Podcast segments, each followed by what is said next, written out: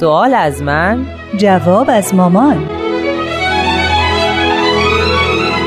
کاری از واحد نمایش رادیو پیام دوست. با هنرمندی ترانه صمیمی سامی شهیدی. نویسنده و کارگردان شهاب رحمانی.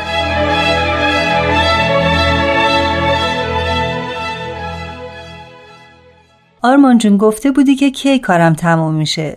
الان تموم شد. من حاضرم. ممنون. پس شروع کنیم؟ بله.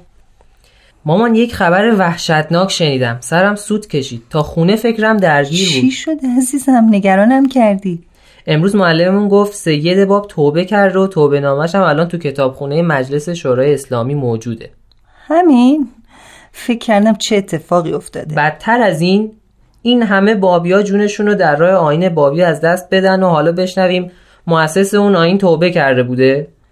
مثل اینکه به نظر شما این توبه نامه خیلی بی اهمیته. از شما تعجب می‌کنم. داری خیلی تون میری. تو داری تحقیق می‌کنی. محقق باید با حوصله و دقت مطالب از جنبه های مختلف بررسی کنه که به صحت یا عدم صحت مطلب مورد نظرش پی ببره. یعنی اینطوری نیست؟ حضرت باب توبه نکردن البته که نیست. باید از معلمت میپرسیدی چه دلیلی برای اثبات این حرفش داره؟ گفت این توبه نامه توی کتابخونه مجلس هست. خب باشه. منم می‌تونم نامه هایی از طرف هر کسی یا هر مقامی که دلم می‌خواد بنویسم تو فیسبوک و تلگرام و یا به طور کلی تو شبکه های مجازی بذارم. تو فکر می‌کنی چند درصد مطالبی که تو این شبکه ها هست درسته و پایه علمی داره؟ یکی میگه برای دلدرد اینو بخورین یکی میگه اونو بخورین. بدون ذکر هیچ سابقه علمی از نویسنده مطلب. آره خب این که خیلی واضحه. حتی خیلی از کتاب ها که هزینه چاپش هم داده میشه ارزش علمی و تحقیقی ندارن. مثلا درباره راز میلیاردر شدن یا خیلی از اینجور کتابا خب خیلی ها که دلشون می‌خواد میلیاردر بشن این کتابا رو می‌خرن میشه جزو کتابای پرفروش. از این کتابا که فراوونه راز لاغری راز خوشندامی آره. راز خوشبختی. ولی شما نباید کتابخونه مجلس رو با شبکه های اجتماعی مقایسه کنی. می‌خوای بگی کتابخونه مجلس خیلی بزرگه؟ یا چون اسم کتابخونه مجلس شورای اسلامی روشه مهمه؟ اگه تعداد کتابهاش مهمه شبکه های اجتماعی و اینترنت خیلی عظیمتر و بزرگترن. اگه هم اسم کتابخونه مهمه باید چرا مهمه؟ کتاب های داخلش چطوری انتخاب میشن؟ اسناد و مدارکش چطوری و با چه وسواسی با چه نیتی در اونجا جا داده میشن؟ وقتی میگن این خط فلان خطاته چطوری براشون ثابت شده؟ مامان دارین به حاشیه میرین. می‌خواین بگین این توبه نامه درست نیست؟ دلیلشو بگین. حوصله داشته باش عزیزم. حرف من هنوز تموم نشده. یا آب خنکی بخور بعد با هم صحبت می‌کنیم.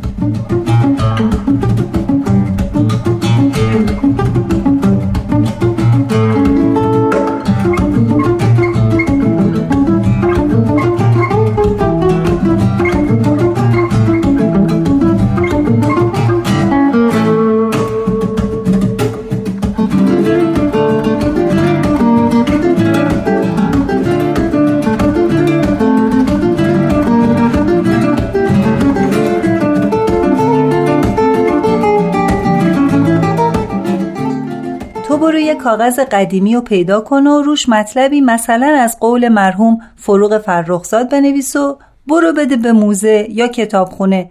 بگو از این سند نگهداری کنین. کارشناسا میریزن روش تا براشون ثابت بشه که سند حقیقیه.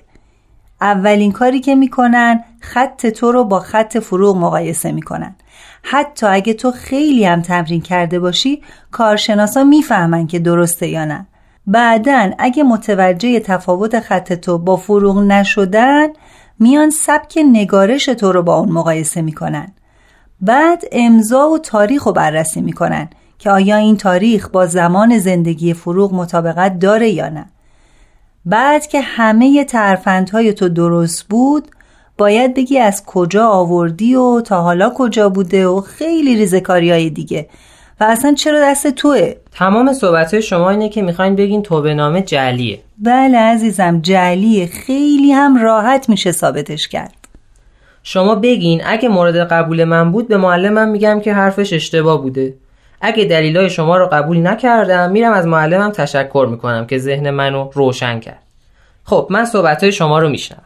اولا باید پرسید این توبه نامه کجا بوده که یک دفعه و ناگهانی پنجاه سال بعد از شهادت حضرت باب سر از مجلس شورای ملی قدیم یا مجلس شورای اسلامی فعلی در آورده پنجاه سال بعد؟ بله پنجاه سال بعد حالا تو به من بگو اصلا توبه نامه برای چیه؟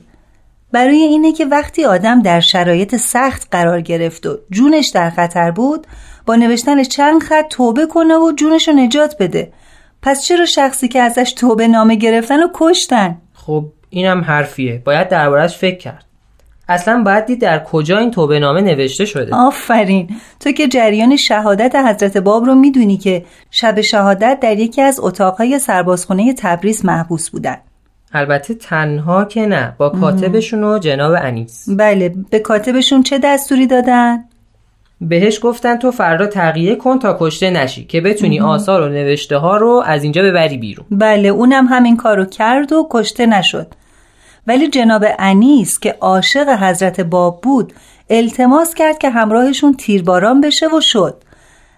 عزیزم تو اول صحبتات گفتی از شنیدن موضوع توبه نامه خیلی ناراحت شدی. به خصوص برای اونها که در راه آین حضرت باب جونشونو دادن. آره خیلی ناراحت شدم. راستی اگه حضرت باب توبه کرده بودن دیگه جناب انیس نباید اینقدر با شور و شوق جونشون رو فضای حضرت باب بکنن آره دیگه. ببخشید جواب تلفن رو بدم.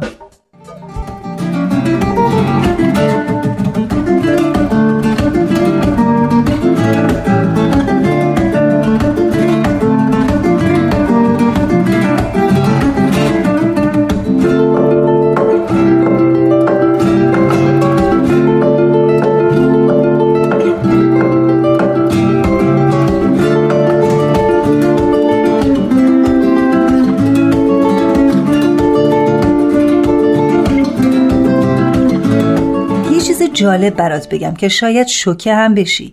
می‌دونی اون کسی که قصه این توبه نامه رو درست کرده میگه علما در تبریز بعد از مجلس ولیعهد از حضرت باب این توبه نامه رو گرفتن. مجلس ولیعهد بله. اون مجلس که خیلی قبلتر از شهادت حضرت باب تشکیل شده بود. درسته. حالا میگن چند روز بعد از مجلس ولیعهد این توبه نامه نوشته شده؟ نمی‌دونم یادت هست که در تاریخ نوشته شده حضرت باب رو از قلعه چهریق به تبریز میارن تا در حضور علما و بزرگان شهر و ولیعهد ناصرالدین میرزا که بعدا ناصرالدین شاه شد محاکمه کنن. آره اینو می‌دونم. اگه تاریخ رو به دقت بخونی متوجه میشی که وقتی حضرت باب به تبریز رسیدن مردم برای زیارت ایشون به طرفشون هجوم آوردن. به طوری که معمورین مانع شدن و حضرت باب رو به محلی که براشون در نظر گرفته بودن بردن. خب چه ربطی به موضوع داره؟ برات میگم. در مجلس ولیعت علما نه تنها به نتیجه نرسیدن بلکه حضرت باب رسما و علنا مقام آسمانی خودشونو که موعود دیانت اسلام هستن فاش کردن.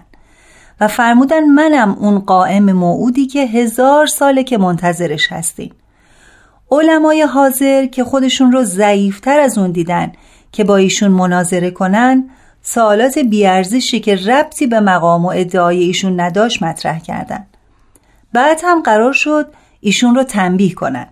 و شیخ الاسلام شخصا پاهای مبارکشون رو فلک کرد. آره اینو می‌دونم که از شدت ضربه چوب شکست و به صورت حضرت باب خورد و زخم کرد. حالا اون کسی که این توبه نامه رو درست کرده میگه بعد از مجلس ولی عهد علما از ایشون توبه نامه گرفتن. در صورتی که همین علما بودن که فتوای قتل حضرت باب رو دادن. آفرین. حالا اصلا بگیم اگه این علما موفق شدن از حضرت باب توبه نامه بگیرن. چرا این توبه نامه پنجاه سال غیب شده بود؟ چرا به اون مردم تبریز که مشتاق زیارت حضرت باب بودن نیومدن توبه نامه رو نشون بدن و بگن باب توبه کرد و پروندش بسته شد؟ آدم خندش می‌گیره. عزیزم دلایل و مدارک زیاده که این توبه نامه جعلیه. اگه فرصت داری دربارش صحبت کنیم. اگه نه که بذاریم برای بعد. خیلی دلم می‌خواد دلایلو بشنوم. ولی الان با بهروز قرار دارم. شاید الان سر قرار اومده باشه. باشه عزیزم. می‌ذاریم برای یه وقت دیگه. سلام منو بهش برسون. حتما.